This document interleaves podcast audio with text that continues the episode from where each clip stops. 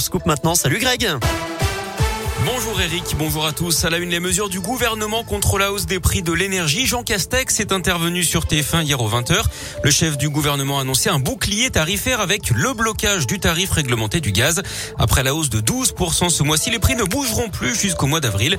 Limitation également de la hausse de l'électricité à 4% en 2022. Le chèque énergie de 100 € remis en décembre à 6 millions de foyers sera lui aussi revalorisé.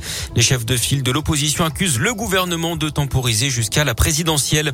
Des changements pour ce vendredi 1er octobre. Le SMIC déjà est revalorisé. Le SMIC horaire brut passe de 10,25 € à 10,48 €. Les APL, les aides personnalisées au logement, vont augmenter de 0,42%. Dans la fonction publique hospitalière, plus de 500 000 agents vont bénéficier d'augmentations. Les infirmiers, les aides-soignants ou les manipulateurs radio sont concernés.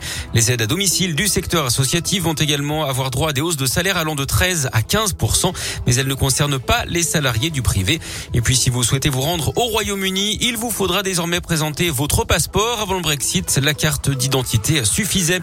En bref, aussi ces manifs aujourd'hui contre la réforme de l'assurance chômage. 7 syndicats et associations de retraités appellent au rassemblement à Lyon, à Saint-Etienne et à Bourg-en-Bresse aujourd'hui. C'est pour défendre le pouvoir d'achat et les services publics notamment. Le foot et la Ligue Europa, belle soirée pour l'OL, vainqueur de Brondby 3-0 hier. Monaco a fait match nul 1-1 à la Real Sociedad, 0-0 entre Marseille et Galatasaray. La météo, 7 à 9 degrés ce matin sous le soleil, ciel voilé cet après-midi avec 23 degrés. Ce sera pareil demain, et puis attention aux averses et aux risques d'orage pour dimanche après-midi.